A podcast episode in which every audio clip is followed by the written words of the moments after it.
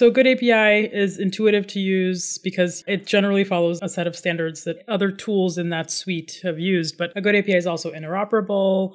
It's extensible. You know, there's so many things. So I have a comment on bit flipping, but I'm going to save that for later. Bandwidth for Changelog is provided by Fastly. Learn more at fastly.com. Our feature flags are powered by LaunchDarkly. Check them out at launchdarkly.com. And we're hosted on Linode Cloud servers. Get $100 in hosting credit at linode.com slash changelog.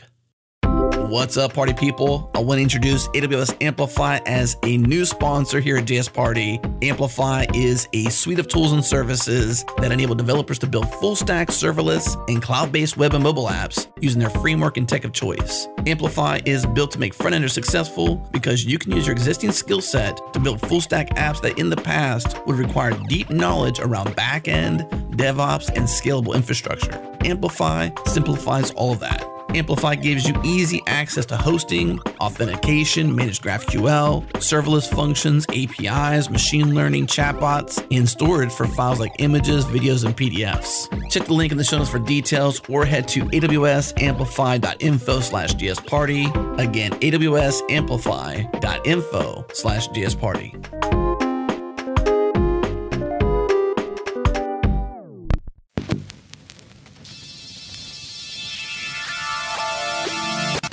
Welcome, everyone. You're listening to JS Party, a weekly celebration of JavaScript and the web.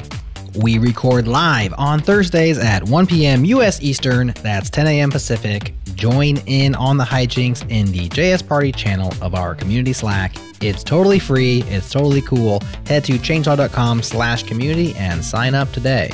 Let's do this. Hey, it's party time, y'all.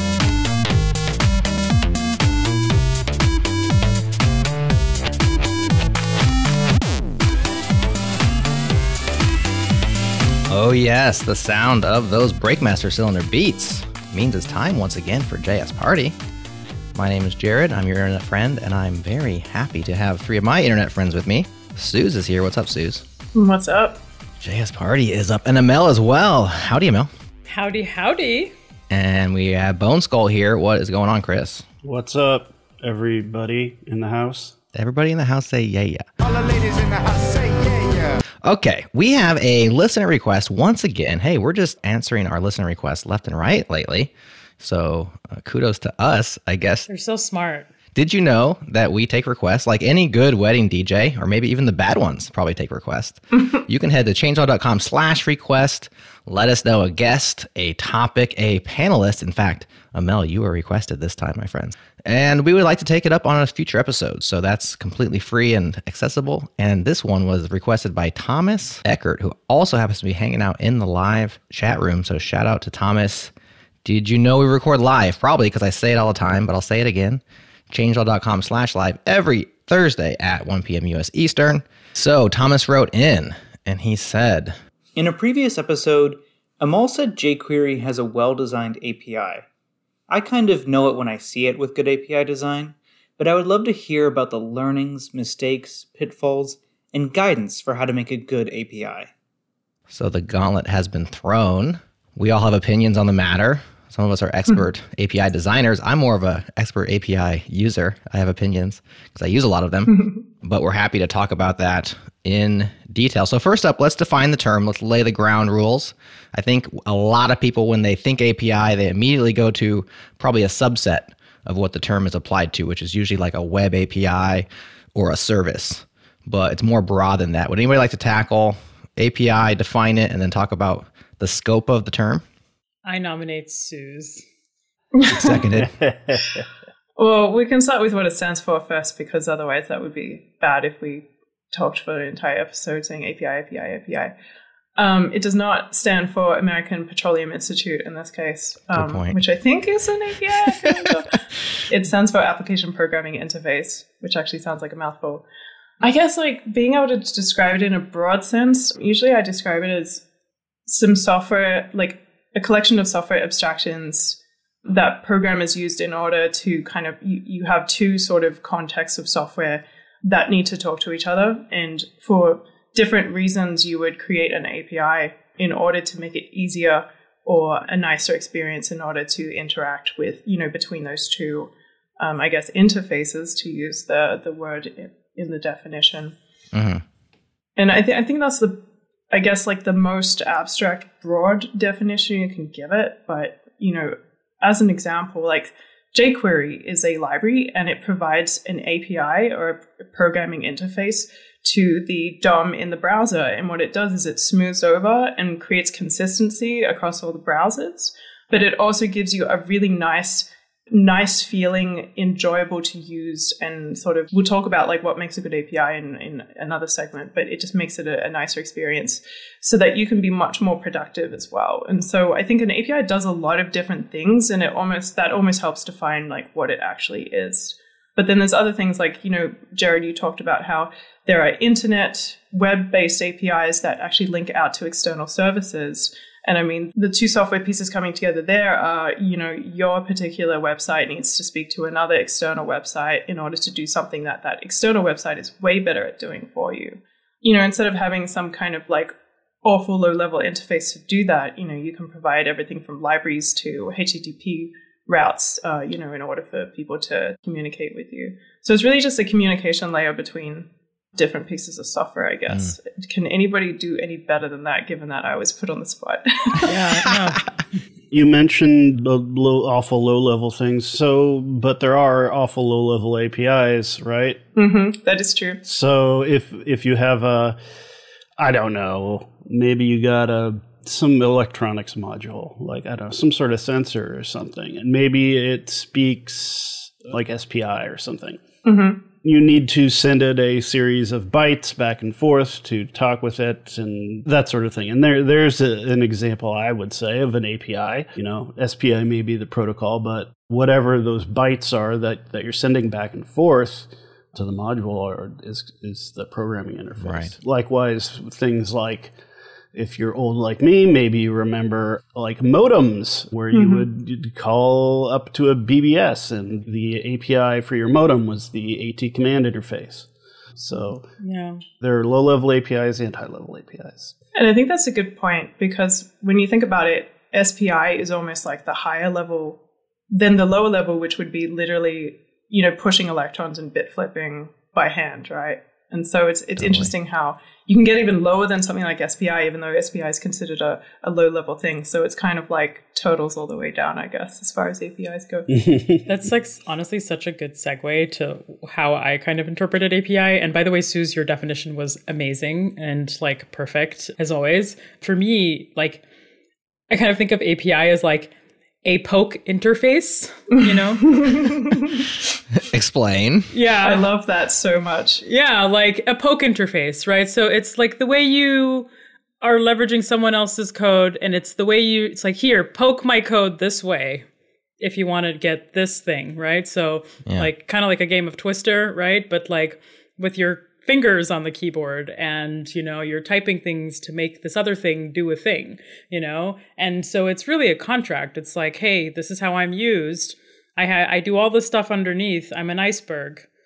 And the, you, all you see is my tip you know like the tip of the iceberg and you're not looking you know you don't know what's underneath. And what's really nice about apis in general is it's the abstraction right? So someone or someone's has done the job of this you know taking away some piece of complexity and bundling it up packaging it up into a nice interface for you to poke Right. You know? I like that. I love this so much. This is like such a great definition. Thank you. And to kind of segue on the like things we're going to talk about a bit later, like a poke interface should have a perfect intuition or whatever, right? For for a user, right? So in the sense that like there's a set of typical, I would say, patterns for tools that fall within certain genres.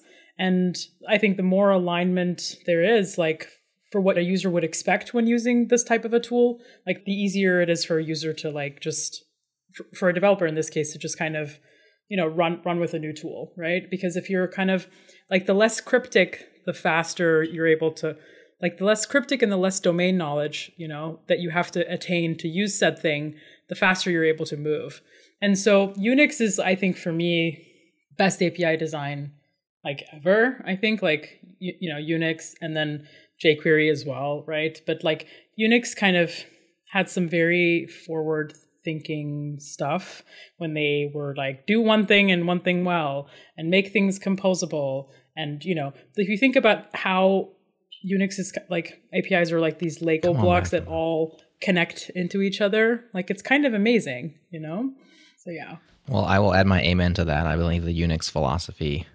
So yeah, so a good API is intuitive to use because you know it generally follows a, a set of standards that other tools in that suite have used. But a good API is also interoperable. It's extensible. You know, there's so many things. So I have a comment on bit flipping, but I'm going to save that for later.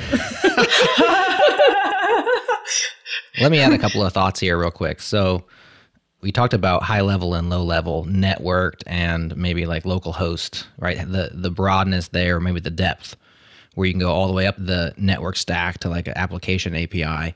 Maybe you're talking about the Stripe API, and you can go all the way down to the hardware and talk about those low level APIs and bit flipping and different things.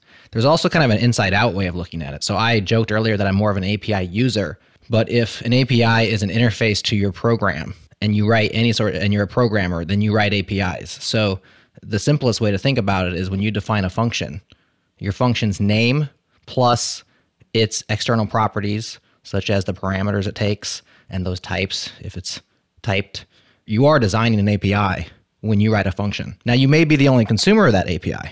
Your own code may be the only one ever consuming it, but it's an API nonetheless. Or when you do like a capital uppercase poke API, like the Stripe API or the GitHub API, uh, you're now writing a very similar thing conceptually. It's just that it has way more depth to it and things underneath it. And it's also more, it's third party. So you're calling into that from somewhere else.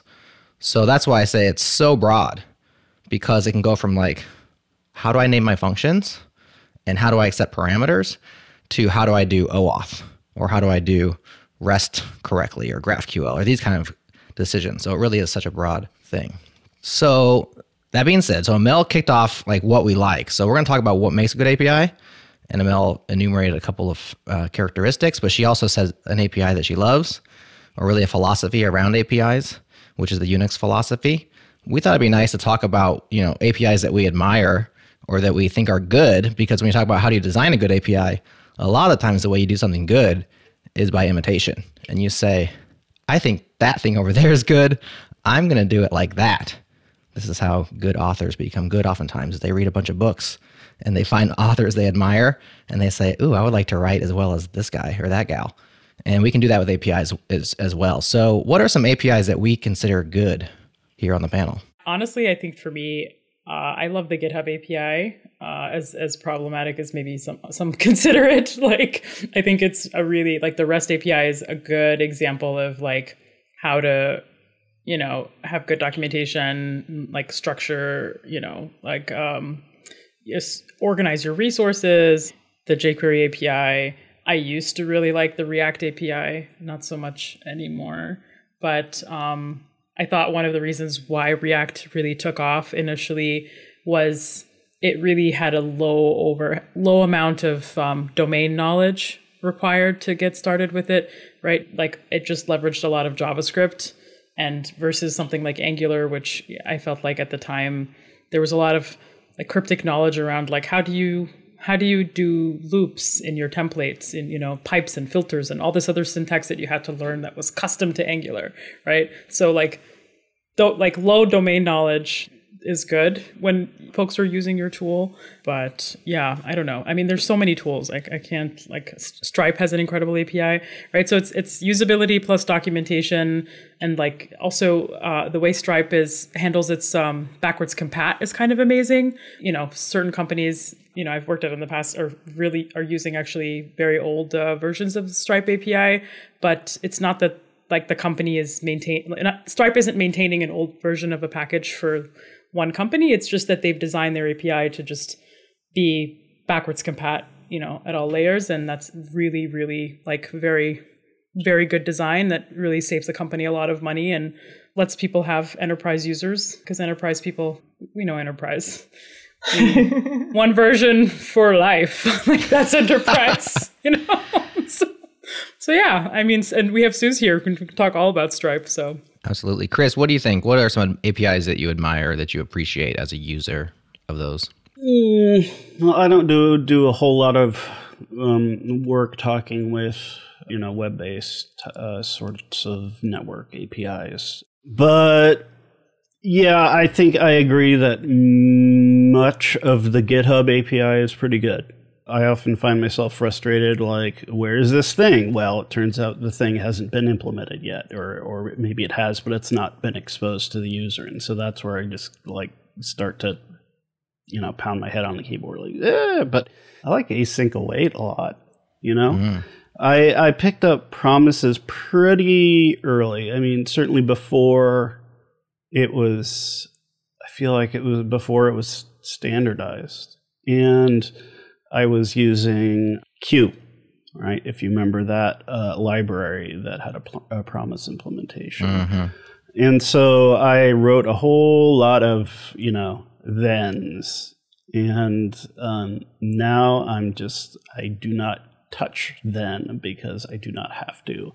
And it is very nice. Um, I like using async await and promise.all to make sure I don't shoot myself in the foot with it. But yeah, that's, I, I'm really happy about that one. That's a good one as well. Uh, Suz, anything I'd like to add? Stripe has a pretty good API, but we've covered that one. So I can't talk about that because I would be biased. Um, You're right. I mean, so and we've already just- said it.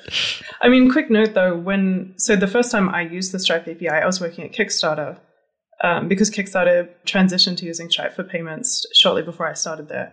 So we still had some work to do with just like making our um, int- implementation more robust. And I remember the first time I looked at the Stripe docs, you know, I, I wasn't expecting a lot just because, you know, sometimes API docs are not the best. And I'm sure that we'll get to this topic um, very soon too.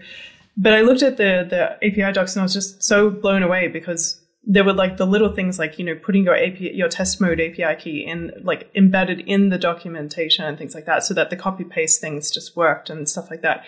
That actually made me say, wow, I would love to work at a company like Stripe who has this attention to detail in their APIs. And so, you know, that is Yeah. the reason why I'm working at Stripe now, because I had such a good experience with the API. As an engineer, I wanted to be part of improving that even further, which is like really exciting. Um, but uh, to to kind of like give a slightly less biased um, opinion, I've used a ton, and I mean a ton of APIs over probably the last five to ten years. Um, and part of it is just due to hackathons. Part of it is just due to like the nature of my job.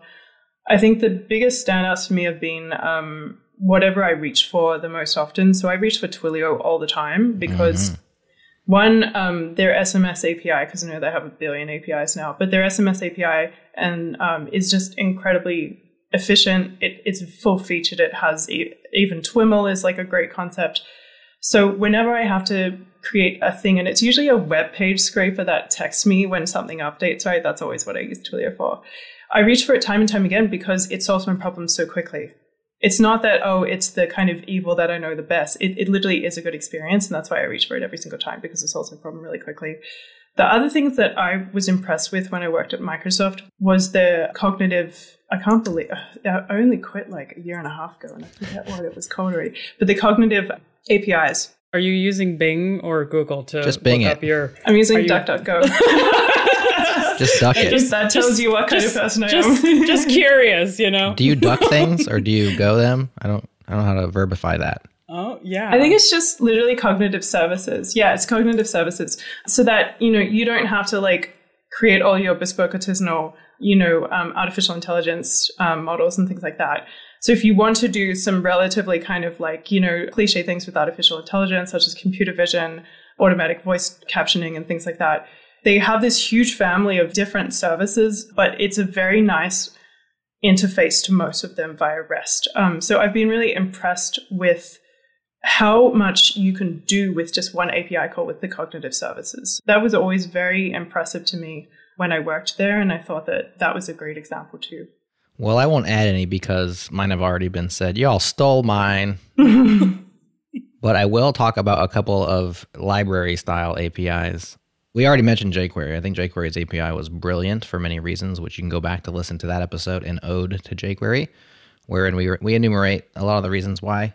And therefore, anything that derives from that, Cypress being another one, a lot of tools. I like Uh, Mocha's API, by the way, which is really a, a nice one as well. Chris won't say it. I like BDD style test APIs, like RSpec style. You know, it should do this, it should do that. Those kind of APIs are nice. Uh, I come from the Ruby world, and there's some really nice APIs over there. Active Record for Ruby on Rails, which is an ORM, which allows you to manipulate a database in a way that I still think is unparalleled in its ease of access and just doing things from memory and from guess and check. Like you just guess and it does it the way that you want to. is a nice API to look at if you are looking at developing APIs. But yeah, GitHub, Twitter's API used to be sick. Like I loved it. Now they've kind of bastardized it over the years, uh, much to their shame, I think, and they're trying to recover, sort of, as they, they treated third party developers very poorly for a while there, and they're trying to recover that. But you know, trust is easy to ruin and hard to gain back. But their API used to be very solid. GitHub's is really good. I like the REST API. GraphQL, I'm just not totally into it yet, but I hear that's also a good one. Believe it or not, there is some design that has to go into a GraphQL API, even though it mm-hmm. is kind of like, you know, pick your own food. You do have to decide what's on the buffet. And we talked about that uh, back on our GraphQL episode where we used a buffet style analogy for GraphQL, which it, it works once in a while, but also has its faults. Most metaphors fall apart. And most sentences fall apart, and this one's also falling apart. Amal, what you got? I don't know. I thought that that buffet analogy was pretty pretty strong. It's kind of a, a hard thing well, to follow, you know. We beat it to death on that episode. K-ball really latched onto it. Really? Oh yeah, K-ball loved it. Yeah. You gotta go back and listen to that one. Oh yeah, K-ball would have had a field day. He did. I think that episode's called GraphQL is the bacon to your something. to your something yeah, no, I can imagine yeah, K-ball like salsa dancing uh, throughout a bu- like around a buffet, you know, because he's such a good dancer. Have you seen him Just dance? it is impressive. Oh, he's really good at it. Yeah. Yeah, very very impressive. I think just to kind of piggyback off of Suz's uh, comment on Twilio, I would like plus a million that. That's really one of the better APIs because they've just put a lot into ramp up, I would say. Mm-hmm. And so what's really cool about just uh, tools that, you know, what I think that really invest in onboarding right? So mm-hmm. they kind of think of everything, you know? How can we make this a one click experience, right? Or one line, you know, add, add, the CDN, start working, you know, anything tools do to kind of reduce the time that you need to be productive, right? So if you need like an hour or more to be productive when you're importing a new tool. Like in 2020 i would say that's a very low bar you know? So mm-hmm, mm-hmm. Uh, so you should really like you know aim to kind of get folks productive as quickly as possible. Um, and that's a combination of docs examples starter kits you know? There's many many ways to do that um, to kind of really round out like that number of like you know how many minutes is it going to take for a person to be productive when using my thing whatever that is. And so you gotta time time is money money is time right people? So gotta keep it moving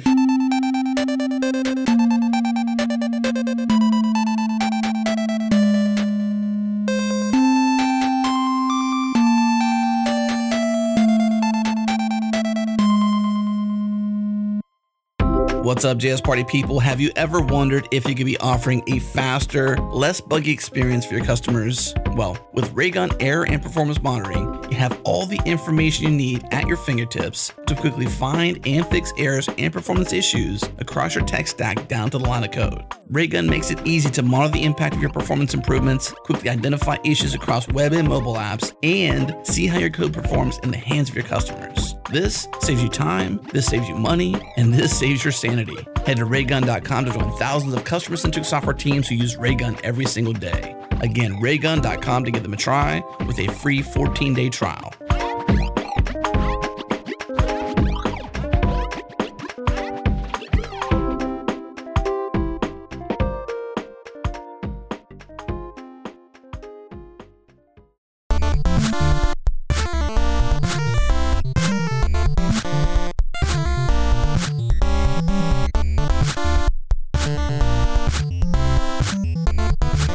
When talking about what makes a good API, like for me, I appreciate an API that is at the like it finds that sweet spot in terms of the ab- level of ab- abstraction. So, you know, when you are using one like for example, maybe you have this API you're talking to and you need to do some certain task. And to do that task, you need to make like four different function calls, right? But then you you switch to this other other tool or library and you only have to make one. Now, to me, like the one that only requires a single function call probably like maybe better understands how its users are trying to use it, right? Like they've done that that research and and um, they say, oh, well, this is a very common use case, and we're going to optimize for that. And so I think that's really important when designing an API is to really know how your users want to what they want to get done and how they want to do it. Yeah.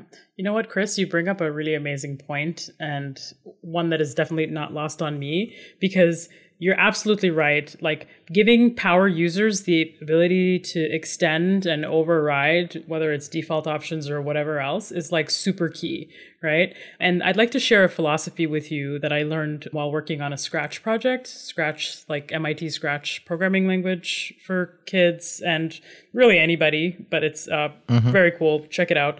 We'll link it in the show notes. But Scratch has this really cool philosophy of how they approach their design, uh, API design, which is they want Scratch to basically have low floors such that, you know, it's easy for anyone to get started.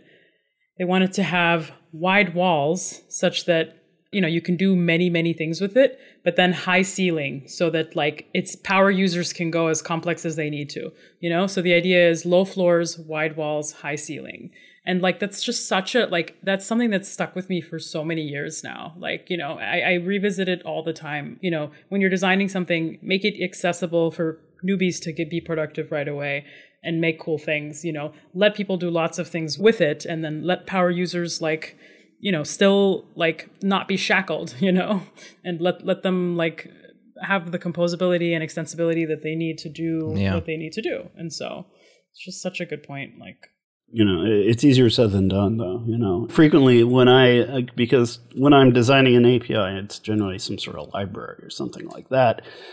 And it's really a like a, a tug of war between okay how easy should this be or how extensible should this be? And it's really tough to get that right. Yeah one thing that i've heard be described and this was actually the first time i heard of it was was someone at stripe mentioning it but i'm not sure who the original person was. But this idea of a slow reveal. And so, you know, when you first start using an API or you first start reading the docs for an API, it shows you how to do the thing that you're most likely going to want to do with it. Um, and mm. then because the API has been designed intuitively with what it exposes, like as you want to do more complex things or as you start having corner cases with what you're trying to do, there's this really lovely way that the rest of the API reveals itself to you without you having to learn a ton of stuff right at the beginning if you're just trying to get started with it. And I think that is definitely, in my opinion, one of the hardest problems to solve in API design is trying to find that compromise right there, you know, between power users and and beginners as we we've sort of been discussing right now. I like that the slow reveal. It makes me think about a swimming pool. You know, maybe you have the shallow end, and they even have the ones where you just walk right in, right, and just kind of go slowly down to three feet. And everybody can swim in that side of the pool the kids, the adults, whomever. It's very accessible, it's achievable, and it's not even, it's not scary. But then you get like past a certain line, and it may go down to eight feet, it may go down to 10 feet. You'll have a diving board, you'll have uh, expert apparatus, and that area of the pool is clearly for a different audience, but they can get the exact same access through that that shallow end as well. How do you do that though? How do you actually achieve a slow reveal? I think you do have to know your audience to a certain degree first, much like writers have to know who they're writing for. I think API designers have to think who am I designing this API for and what does that audience look like or as the best as you can. But how do you like slowly reveal? Do you have to just think like what's the main thing everyone's going to do and start there? Mm, a really simple version of this. So obviously there's lots of different tactics, but I would say that a really simple example that everyone can understand is having a ton of defaults of the way it operates and then actually having very smart and intuitive overrides. And so that way you're starting with little, but then when you see how extensible something is, kind of similar to what Chris and Amal were saying, like people who want to then go and extend something, they can easily see like jump to that section in the docs and then the same methods that they were using this entire time actually have this whole next level of things that you can not necessarily leave as default if that makes sense i so, like that Yeah. Yeah, smart Yeah. smart defaults. I think sort of like can kickstart that kind of slow reveal. Yeah, and, and and the smart defaults thing is so important because we are not born as experts. Experts are made, you know? Experts are made because experts were beginners at some point, right? Right. some, one day I was learning JavaScript, you know, right? And so that day is not today. But, you know, thanks to some level of low flooring, you know, I was able to learn, right? And so like you have to keep the door open for folks. And I think one of the things that for me is so lost on many, many, many good tools and libraries in our community is context, you know? We don't often do a good job of setting context for users. Like, what is this tool being used for? Why was it made? What problems is it solving? What's some prior art? You know, like a lot of that stuff is accumulated over time and experience. And, you know, but for someone who's brand new to something, you know, that context is really key. And so, you know, it's very important to also, yeah, so between like the good defaults to get new folks, you know, ramping up and not just even new folks, anybody productive right away, right? Webpack did this with like its zero config. Mm-hmm. You know, Create React App kind of did that. You know, we don't don't worry about the tooling, just focus on learning the API, right? And really like I would say there's so much restraint that API makers, whatever, have to practice in order to kind of keep that floor low. Because one of the things that's really challenging is when you're a maintainer of a project, you have all the context in your head and you're actually kind of the worst person to write the docs because of that, you know? Mm-hmm. And so it's it's a challenging thing. Like you have to it's almost like you need a team of people to who are able to mirror and ask you questions and make sure that like you're keeping that floor low because you, you need a reality check to keep you honest. Know, it's very challenging as a maintainer to write good docs for for people who are new to the tool, you know? Agreed. So, what are some other aspects that make for good API design? I think one thing that I go back to is that good API design, like actually, you can just take the API part out and still most of the rules still apply. Like, what is good design? Or you could say, what is good software design? Because again, go back to like you're writing a function that you're going to use. You are API designing, right? Whether you think about it like that or not, you are. And then, of course, you could take the software out and say, well, good design principles apply to good software design not one to one or not every single one, but generally speaking. So when I think about good design, there are a couple of things that I go back to, a couple of principles and Solid. idioms. Solid. Solid. Yeah, that's a solid Yeah. one. Uh, the, the one that I was thinking of, which kind of plays into this uh, conventional idea and into the uh, everyone comes in through the same entrance, but then you can dig deeper, is the idea of the principle of least surprise or principle of least astonishment, where there's sensible defaults or you know the, the configuration is provided for you, what makes sense for most people. And then as you navigate and expand your use of that API, it works the way that you think it's going to work, right? As you explore, you can, a- great API, GitHub's is like this. Chris says sometimes he gets mad because he tries to find something and it ends up that's not even part of their API, but he probably could have guessed where it was if it was there, right? Like the things are where that you'd expect them to be. And that's the principle of least surprise is it should work how you think it, it should work. And that allows people to explore and learn much quicker without constantly referencing the documentation. In fact, if you're trying to bring joy to a user, the best thing you can do for us is make us feel smart. And you know when I feel smart is when I can just guess where this part of the API is or oh, how do I do this? I bet I know how I do this because I understand RESTful APIs. It should live under slash users or it should be I post this to there. And when it is, then you're like, oh, I don't actually need the docs anymore. I've figured it out and I can just keep doing what I'm going to do. And so try not to surprise people. Try to put things in obvious, clear places, whether it's endpoints or whether it's function names or whether it's the way you accept arguments. And one of the ways you can be less surprising and less astonishing is to stay consistent. So if you accept a certain parameter to a function, and you accept that in multiple functions, always accept it in the same order if it's an ordered thing, right? Mm-hmm. Like take it first every time. You know, the jQuery again goes back to a very good example of this, right? You can call all these functions and use them pretty much the exact same way, and you find a new function and you're like, I wonder if I could chain this on like I could the other ones. Oh, yes, I can do it the exact same way I've been doing everything else. It's not surprising. It's actually obvious. It's hard to be obvious. We, we take it for granted when it's there. But to come up with the obvious solution is difficult. That's why it's called design. And it makes me think of a book which is very famous in the design world called uh, it's called Don't Make Me Think, I believe. And it's like, you know, one of these books that everybody buys. I've never read it because I already got what I think from the title. it's a great design of a title. I already know what he's going to say, and I completely agree with him. I'm sure there's tons of good details in there. But a good API doesn't make you think, or at least tries its best to be consistent and not surprise you. And I think that's one aspect of a good API. Wow. Yeah. I would say that that book really targets its audience, doesn't it? Like, Yeah, it does. oh, you know, you open the book and it's actually just blank pages. you know?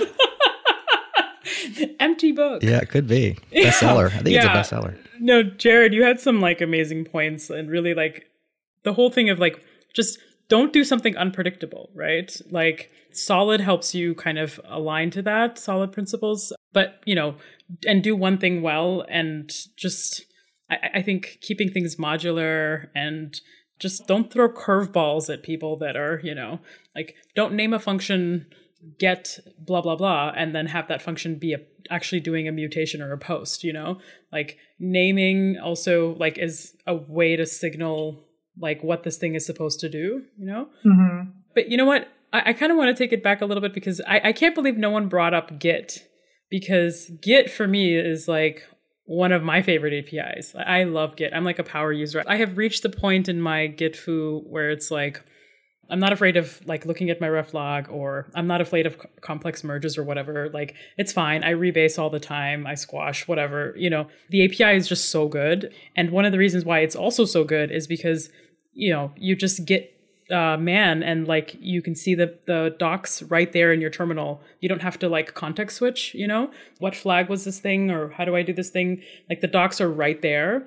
It's very hard to beat that. You know, it's very hard to beat like that experience of not having to leave your terminal while you're learning, you know, like learning something and using an API and not having to, you know, it's very hard to beat. I'm going to diverge on this one because I like Git as a tool. I think it's very powerful, but I don't find its API or its its interface was very difficult. I'm on Jerod's side here. Yeah, I agree Jared. I do know it now, and I do think it's powerful, and I appreciate what it does. Yeah. So I think technologically, it's spectacular, and the fact that the the man pages and everything have gotten a lot better, and everything is right there at your fingertips. So I'm with you on all those points. Yeah. I, I think the actual like command line interface, which is an interface, is It's hard to very learn. difficult to learn. Yeah, you know. It's really hard to learn. Once you learn it, it's kind of like Stockholm syndrome, but uh, for me at least, it was hard for me to pick up. Yeah, there's Yeah. no slow reveal. There's no consistency in flags. That's very true actually. Like it almost feels like every context within Git is like this completely separate story you have to learn. Like it feels like it's a bunch of tools thrown in together to kind of achieve the one goal you have, which is distributed versioning. Yeah, like it's amazing how I use it on a daily basis and still every time I delete a tag or re- rename a branch, they're, they're the two things that I get wrong every single time because they're different between the different commands with the flags. Yeah. Yeah, I have to concede to all of you because I, I think you're. I think you're right. I think I'm confusing my love of the tool and what it does with Yeah. the ease of use. And you're absolutely right. It did take me a number of years to get to where I am, and Right. it wasn't easy. And and I think you're right. So I'm gonna I'm gonna walk that back. I was wrong. You use is right.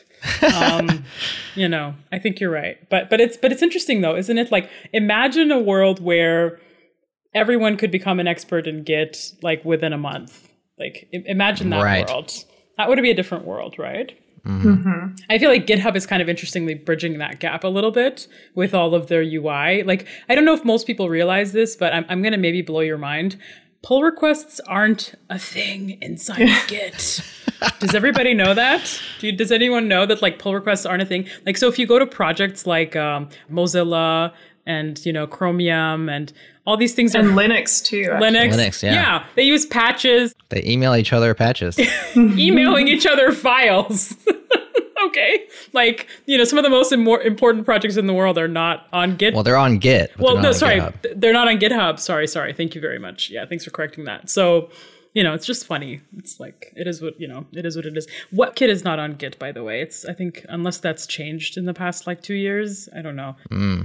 Well, there was a long time where there was Mercurial versus Git, and it was not Git was not the de facto. It was like Yes. they had to battle it out, kind of like VHS and Betamax. Right. And Mercurial's kind of gone the route of Betamax, but it still has its uh, constituents for sure. Right, And I think right. it, I think Mercurial actually has a better uh, API. Well, interface. I don't know if it's Oh, a programming interface, but at least the command line interface is Yeah. way more approachable, which is one of the reasons why people liked it.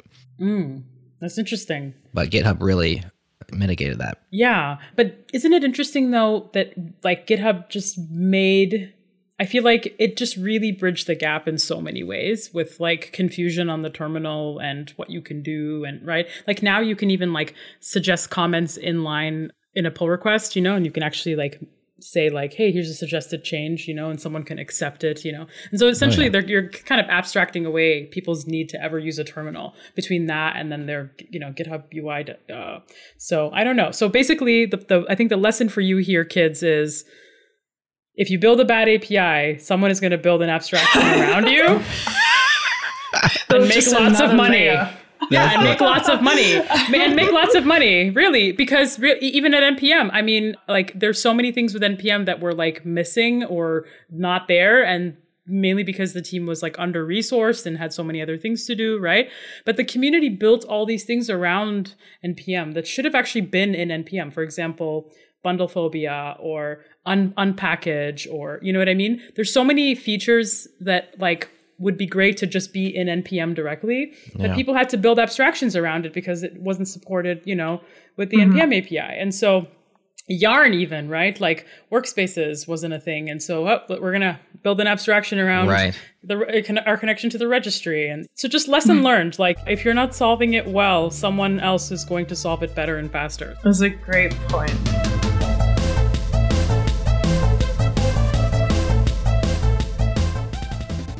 What up, friends? You might not be aware, but we've been partnered with Linode since 2016. That's a long time ago. Way back when we first launched our open source platform that you now see at changelog.com, Linode was there to help us, and we are so grateful. Fast forward several years now, and Linode is still in our corner, behind the scenes helping us to ensure we're running on the very best cloud infrastructure out there.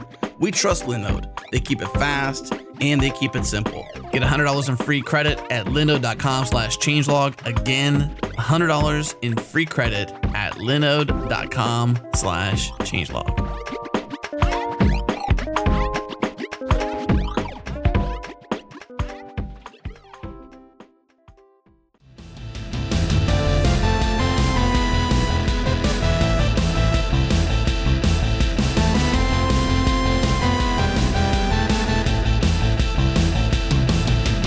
So, Mel, you mentioned solid, and I think we should probably just lay out what that is. So, those are a set of really object oriented programming design principles which have been formalized in books and courses and stuff. And there, there's five principles there.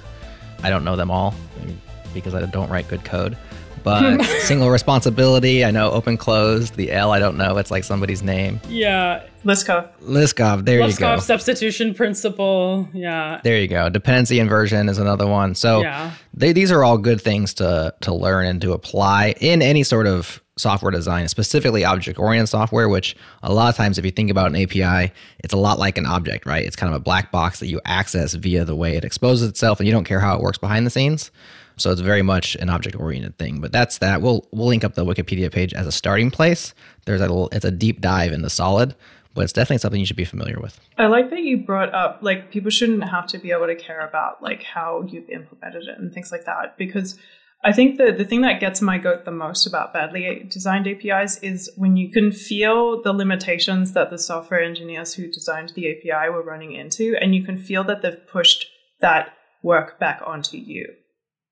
And they've leaked like it's called like implementation leakage like it they've basically made something harder for the user when the user should never have had to care about it in the first place because you ran into a specific limitation that isn't even relevant, you know, to Mm. having to limit the library, if that makes sense. And that sounds like very abstract, so I can give an example. Please do. Yeah. Yeah, because I'm trying to think of one and I can't. It's really hard to think of it. Actually, I have two examples. So I'll cover React at first. So the thing that annoys me about React is that when you have a loop and you're iterating and you're spitting out things like based on an array or a map and you're returning components, you have to give it a key attribute, right? And it bucks at you if you don't do that.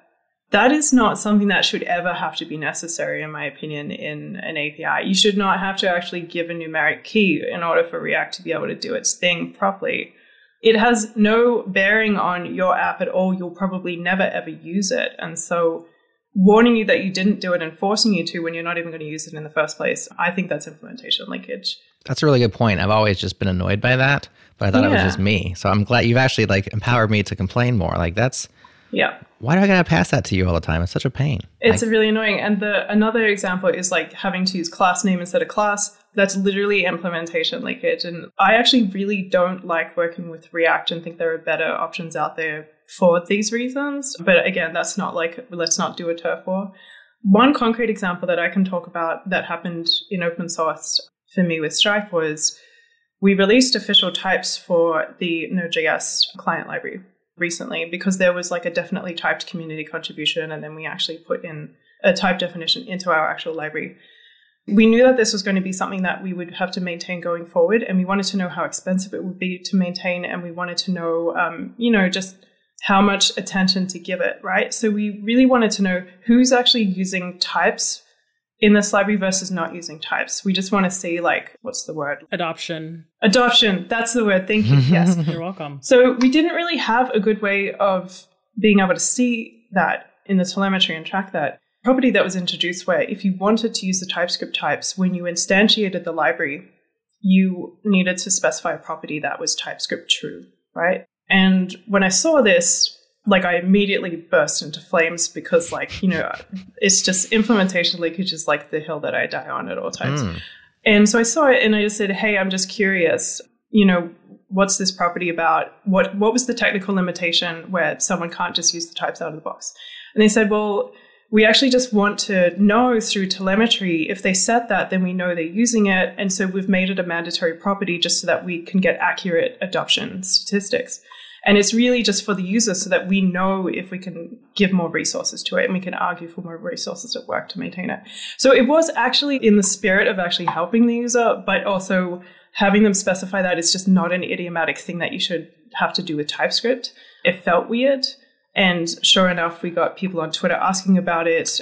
And so we had a big conversation about it. We were like, okay, so is it really that important that we know adoption? And can we really just commit to actually maintaining this, right? And can we maybe talk to users after a while to just see what the adoption actually is in other ways? And so we ended up pulling the plug and we completely removed that property that same day and released it. And I felt that was a huge win. But it is really interesting how quickly you can just leak one property and then, you know, it kind of opens the gate for other leakage as well. So Yeah.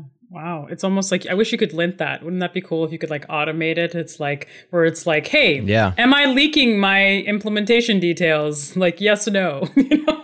Mm-hmm. It seems like a nuanced thing. Very nuanced. I feel like I've I can sense that as somebody who's just used a lot of APIs, but I've never been able to verbalize like you do. Like maybe you have a superpower for like that's leakage right there. Because I don't know if I'd actually identify something as leakage, even though I could probably know I could point it out in retrospect. Like, yep, that was that.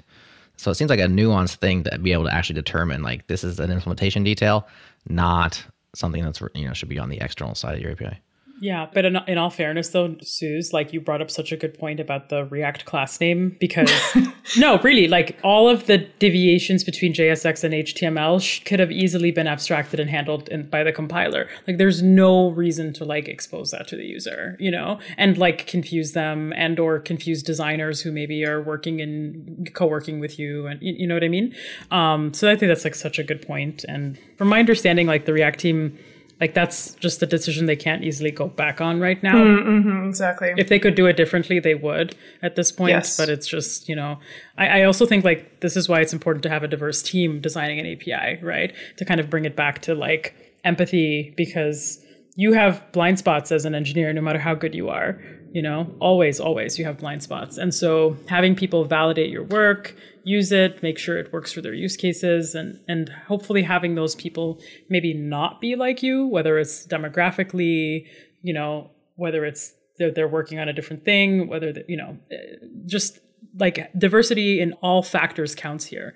Uh, it's just someone that's not you, ideally, you know. Right.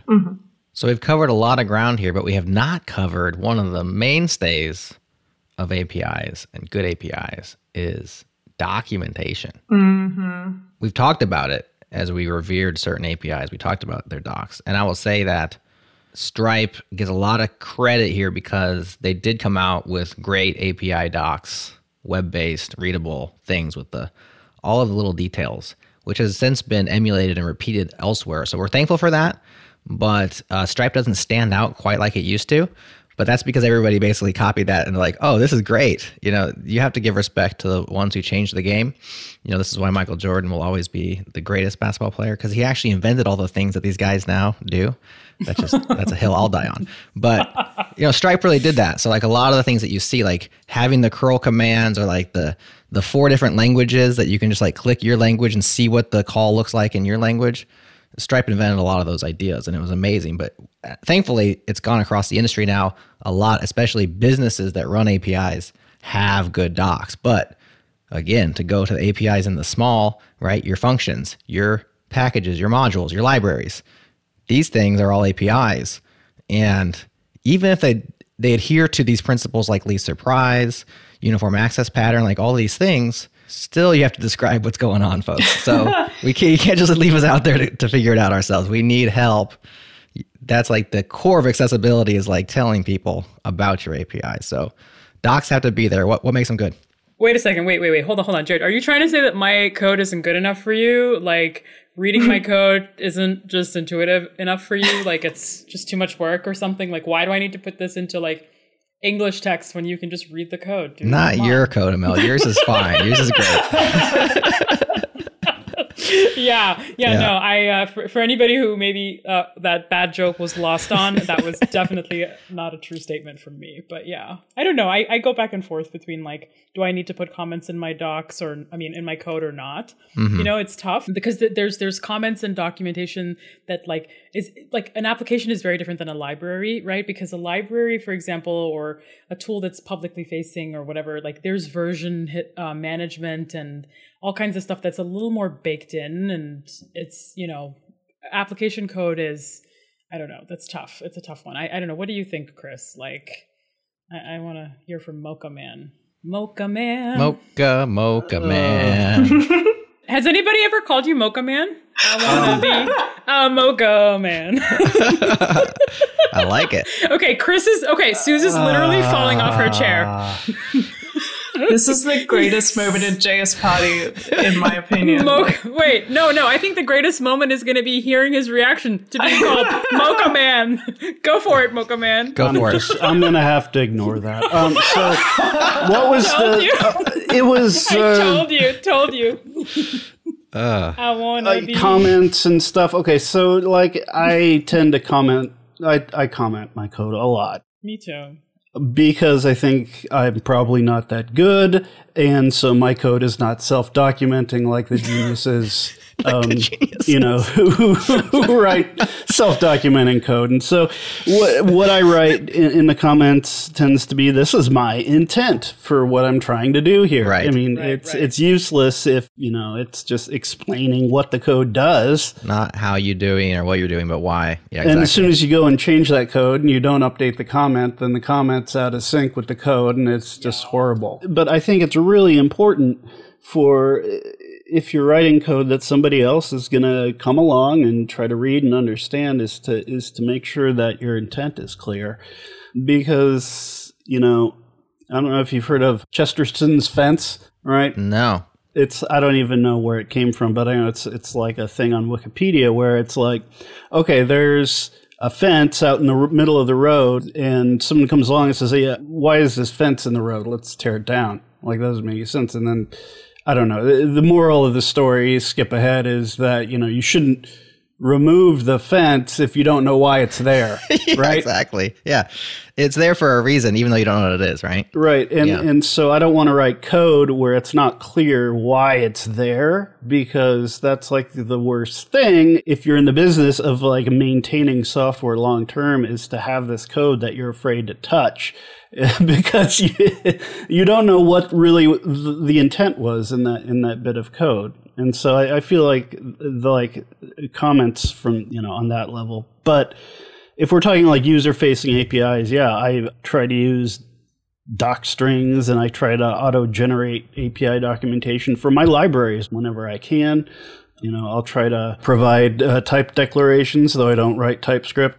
I think it's necessary for even the most simple and small libraries. Like if you look at any of uh, Sindre Sorhus's libraries out there, they're all tiny, but they all have documentation, they all have typings, and they're all consistent. So you know that oh, if I want the sync version of this thing, I'm gonna I'm gonna hit the dot sync function, right? And so I think it's I think it's really important to have that that good documentation in place. Just like I don't know, it just seems like you got to have it. It's basic. Actually, so uh, Mocha Man, just kidding. I'm gonna stop now. okay, maybe one more time. Just kidding. No, I won't. I won't. I won't. I won't. Okay. So, Chris, Yes. I don't, I don't know what's coming next, but I'm scared. So, nobody has mentioned yet the importance of tests as a communication of intent and documentation as well. Like I feel like tests really can document your code as well as like the like intent and whatever else. So I think like one of the many benefits of tests is that they serve as a point of documentation. So, you know, write tests people. Like and tests are first class. yeah. If for production code, first class. I'm sorry. It's like a thing you don't see a lot in JS. It's because I think the community and the culture hasn't really picked up on it. But if you look at an ecosystem like Rust, like all the API documentation, they're really big on automatic API do- documentation in Rust, and that's cool. There's you know other shortcomings in the documentation, but like having these tests present and that's like part of the, the maybe i'm not even thinking of the right thing but it's essentially like assertions are part of the documentation and you can look at the code sample and the code sample is a test and it makes an assertion about um, the result of of you know your API call, and you can copy and paste that and just and just run it. And um, I think that's great. I think that's something that I would hope to see more of in JavaScript. Um, but you know we don't do it here, uh, and I mean JavaScript's more about the kind of free form uh, README instead of these really s- strict uh, API docs. In, in Rust, every crate has these API docs, but not in JavaScript which is too bad. I will add my amen to that. We did an entire episode on docs. Safia led it. It was really good. We did a deep dive. Obviously, we're not going to do a deep dive right now. That's episode 50 of JS Party, uh, hosted by Safia Abdalla. Chris, you were on that show. I was on that show. So surely we said things that were interesting. I don't remember them. Maybe I should go back and listen as well. But uh, if you want more on documentation, definitely check out episode 50. We're running short on time. Any final thoughts on APIs? What makes them good? What makes them bad? Uh, Etc. Before we call it a day. It's okay to provide a low level API if you are clear about who, who you're directing that. The Yeah. you know if you're clear about who your audience is, and so you know there are tools out there that that are really low level That's a good point. and people probably shouldn't be using directly, but they are anyway because there's no reasonable abstraction like yet around them. I can think of a few in JavaScript. So, I mean, it's okay to do that, but you don't have to make a, a no library you make has to be like totally high level all the way to low level. You don't have to do this slow reveal, um, you know, depending on the scope of what you're trying to provide users. Yeah. You know, it's funny actually, the fetch API, fetch like F E, you know, I, I'm not going to spell it. Y'all know what I'm talking about.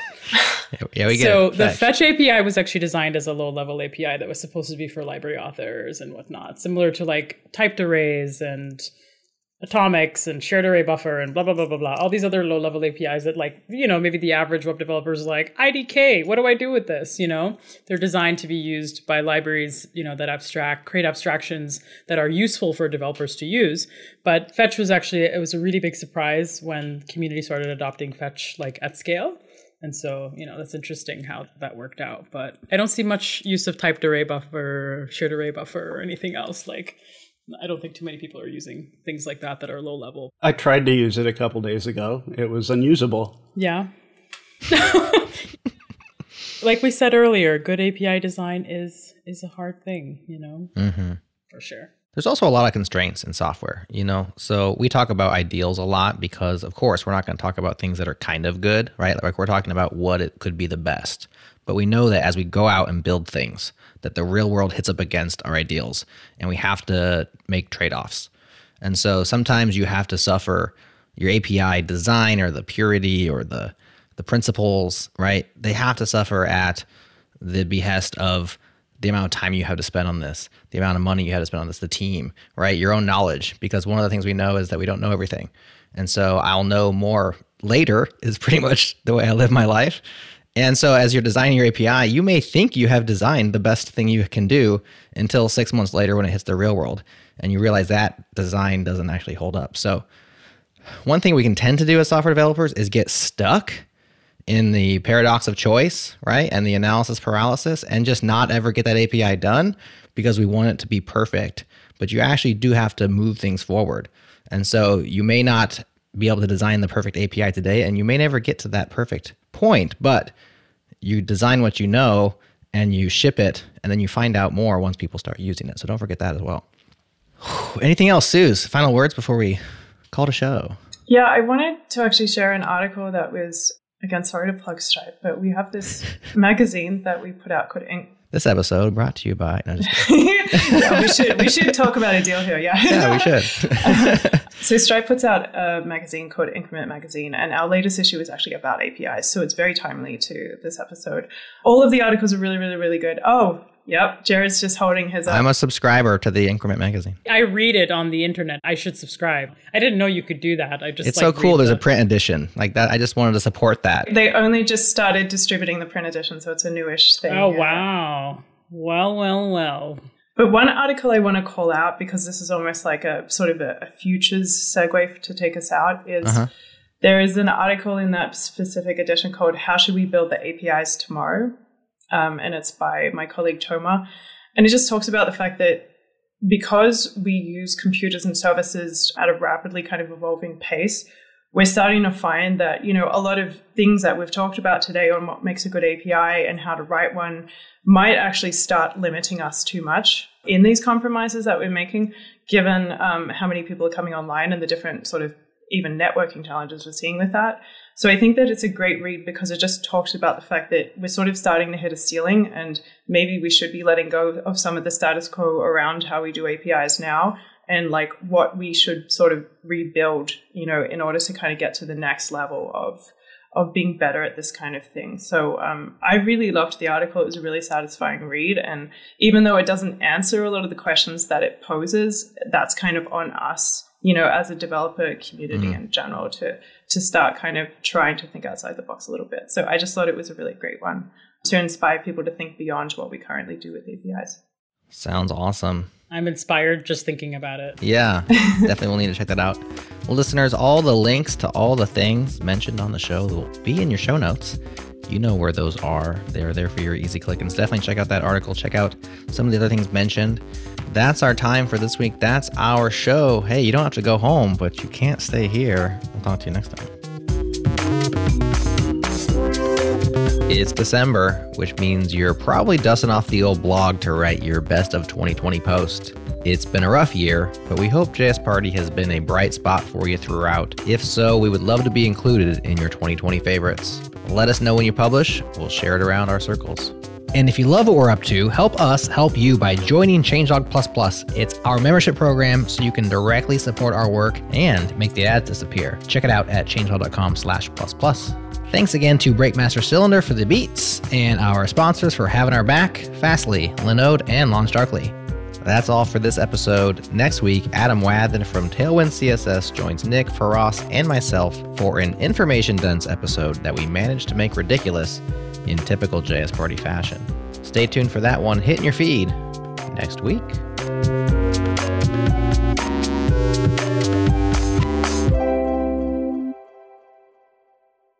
In 5 plus years of writing JS full time, I've basically never needed to know it.